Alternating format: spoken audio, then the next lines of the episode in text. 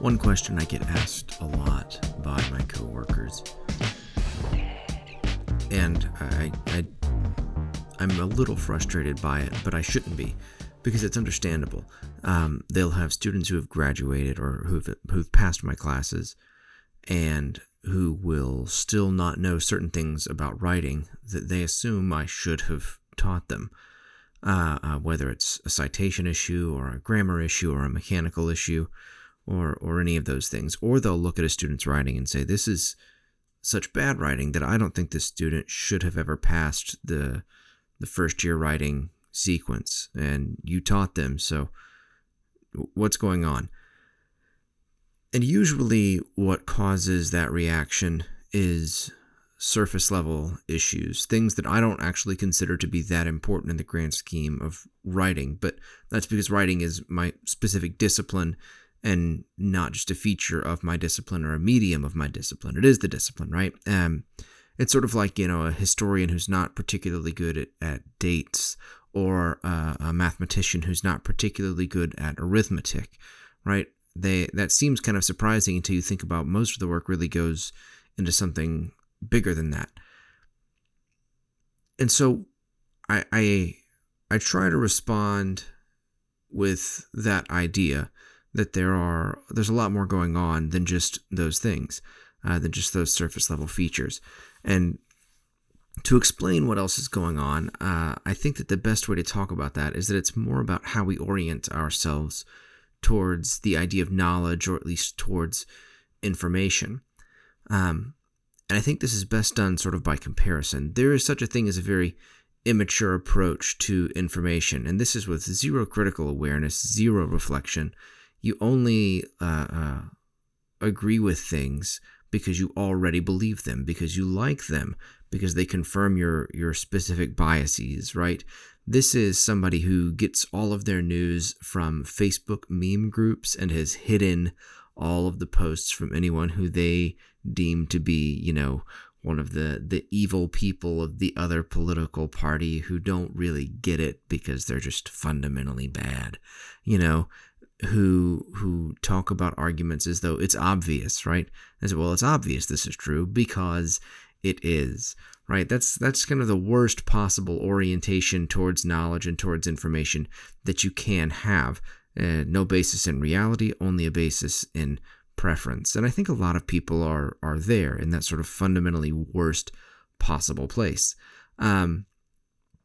And there's another sort of, graduated side of that, where you look a little bit at least at what makes a quality source or what makes something trustworthy. You respect the idea of authority, and that of course has downsides too. You can respect authority so much that you don't question it, but in the long run, I think you're better off trusting authority than you are trusting just your whim or what you prefer, right? It's better to be someone who's kind of a bootlicker than someone who is so self-absorbed that they only, like what they like, that most immature level.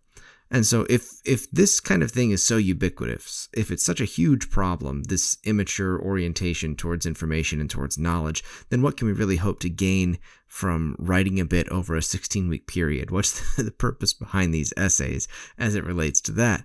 So are we going to really quickly join the ranks of the scholars, of people who are really, invested in their field and who have spent a lifetime doing this?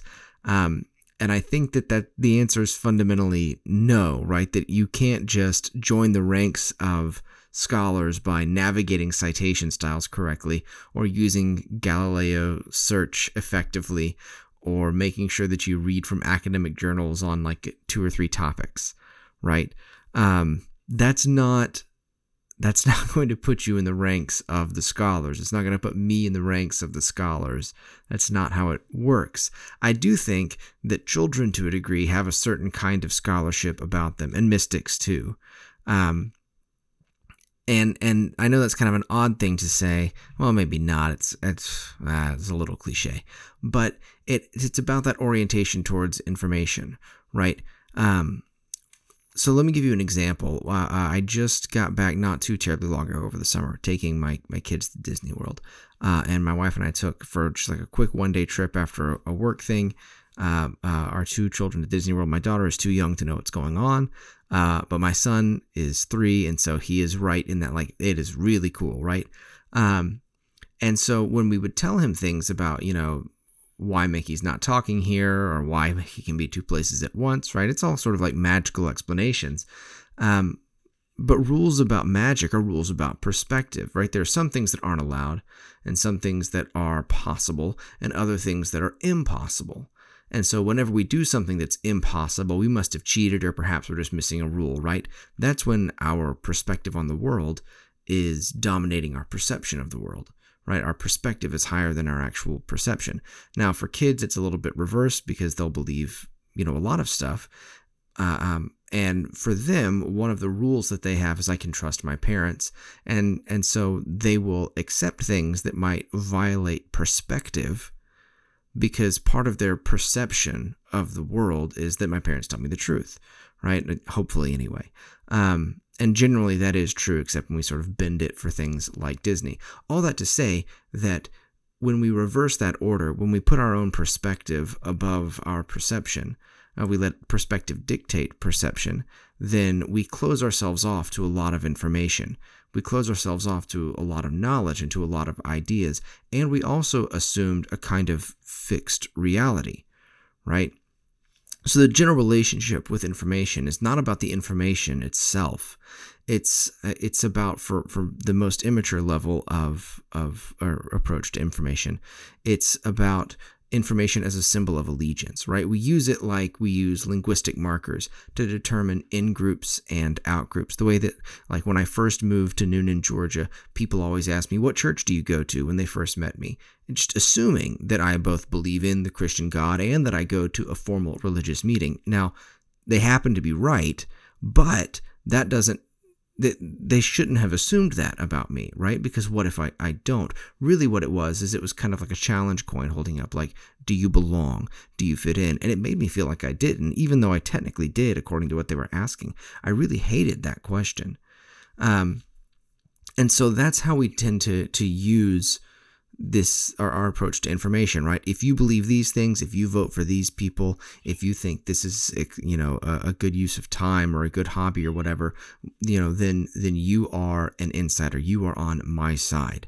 So there's a guy named Eaton Hirsch who calls this, at least it regards politics, political hobbyism, where we're following politics religiously for entertainment or, and this is the important one for us, identity, right? It's that we get it, we're using it to confirm our identity. It doesn't have anything to do about our ability to take that information and then work on the world. It has to do with our own ability to reaffirm or establish our identity, which is why we avoid things that prove us wrong, or that would indicate that we're wrong, or that it's more complex than we might think, because fundamentally that reads to us as an assault on our own identity. That's one reason why I respect and wait for the end of the sentence, the January 6th insurrectionists, right? I think they have completely divorced reality.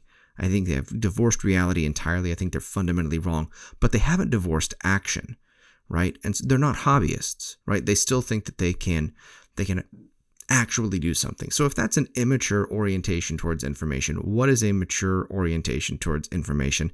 And what does that look like for us in this class? Well, there are a couple of things I want to talk about here. And when I wrote these notes for this lecture, this made perfect sense in my head, but I'm looking at them now and it's going to be a rough go of it. So just stick with me.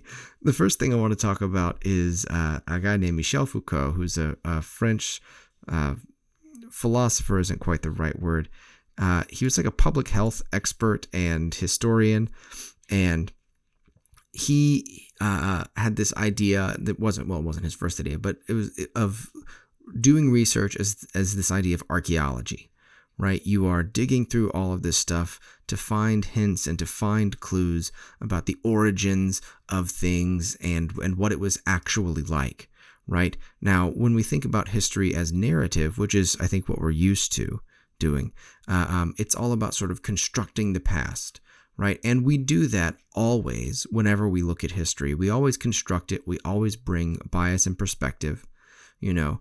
And so that's, I'm not saying that that Foucault doesn't do that or that we can escape that, but I am saying that if we have our primary mental image as one of archaeology, then we can let go of the idea of having to prove anything true about a given narrative. That's the problem with narrative, and I love narrative, but one of the problems with narrative is that it tends to turn into a narrative about good guys and bad guys, right? Because there are rules about what makes a good narrative, and a narrative with no hero or no villain turns into, you know, a mush, right? But reality's kind of a mush.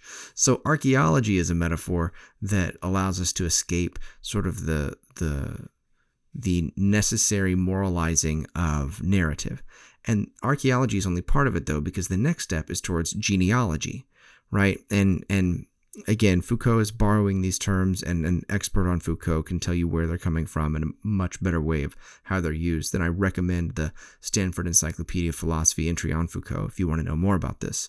But the idea of genealogy is that we're not looking at history as something where there's this inevitable narrative march forward, but rather each historical situation inevitably sort of yields or turns into the next historical situation.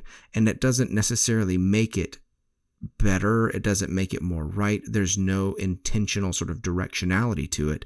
It's just that we can point to how we're moving from this to that. And the things that we assumed back then were so true and so obvious that we look at now as so wrong are still present, but because we're in the moment, we don't really see it, but it always marches sort of inevitably.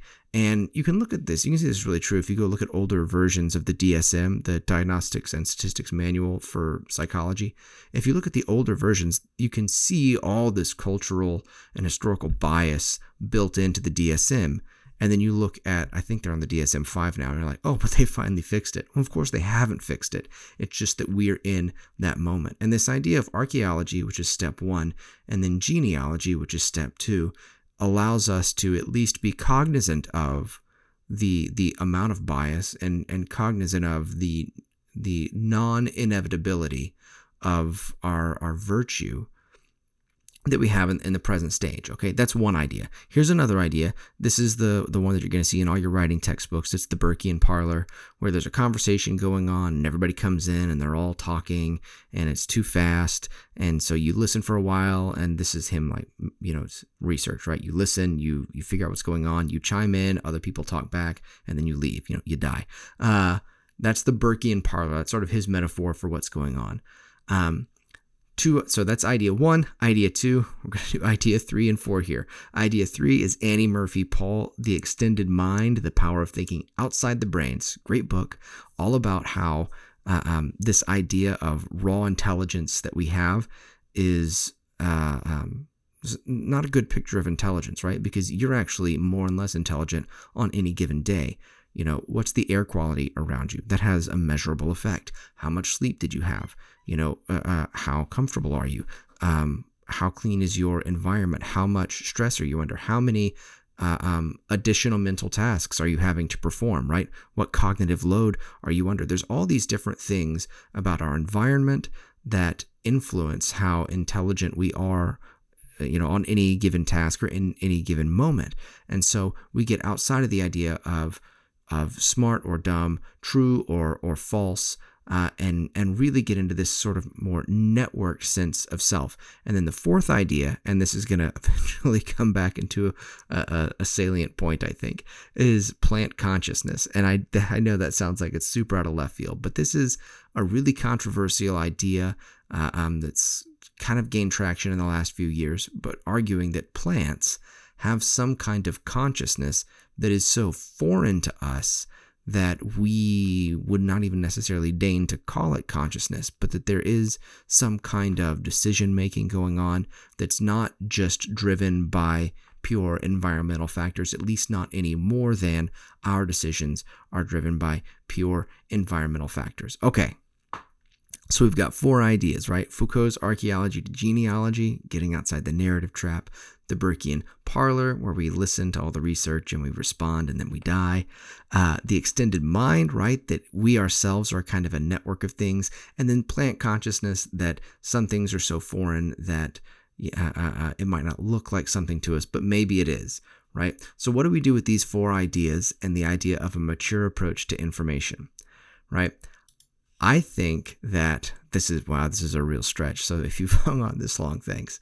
I think that what my view of this class is a lot more akin to plant consciousness than it is to the old banking model of education, where there's a certain set number of facts I need to dump into your head, right? Because we could, if we wanted to, spend our entire class time on how to cite things correctly and how to, quote correctly and how to format things correctly. But I think that ultimately we would emerge from that vapid people for having bureaucratized writing so much. I think we would literally be worse people for that. Instead, what I want to do is put down really deep roots that complicate our approach to an idea, right? And so that when you do a research paper, when you do any research, you're not giving yourself the illusion of mastery. You're not giving yourself the illusion of having actually done the scholastic work to become an expert in a given field, right? We're getting rid of the idea of expertise entirely, right? Instead, we're saying, look, there's this huge amount of information. There's this huge amount of bias. There's some of it I can trust, some of it I can't, but all of it exists in this kind of nebulous cloud. And I'm not trying to get you to be someone who masters a small, tiny section of information. I'm trying to get you to be somebody who is aware of that cloud, aware of all the different swirling forces going on and all of the different pieces of information and the historicizing and the yellow journalism and the manipulation and the genuine attempt that's clouded by bias, right? All of these things, I want you to be aware of them, right? And to be aware simultaneously of your own ignorance. And I'm not saying that as someone who's not ignorant. I'm saying that as someone I'm keenly aware of my own ignorance. I'm looking at my own notes going, what even is this, right? But this is you can see why I have trouble with my colleagues explaining the purpose of the class, right? It's about finding our way into the world of information as it is, of reversing the order. It's not about our perspective determining our perception. It's about trying to understand that we have a perspective, and so being able to leave it and re-embrace our perception. It's an orientation towards information that doesn't rely on narrativizing towards some moral end, but rather just makes us sort of open to receiving it, right? To having it pass through us, to having us be aware of it in a sort of in its universalism, as opposed to this kind of discrete, I found the right answer because it's published in a place that I've deemed is correct for whatever reason, right? That's what it's about. It's about changing our orientation towards information. So do I care if you cite correctly? In as much as other people will be reading your work, of course I do. And so I have to grade along those metrics. But primarily what I'm interested in is not whether or not you can tick off these arbitrary bureaucratic boxes that are mostly about showing your given allegiance to a specific side of the socioeconomic and culture wars. I'm much more interested in your ability to demonstrate that you are getting into the weeds with information and eliminating as much as you can your own perspective so that you can start to perceive. And I hope you can do it, because I need help doing it too. And if you can do it, maybe you can show me how. Thanks.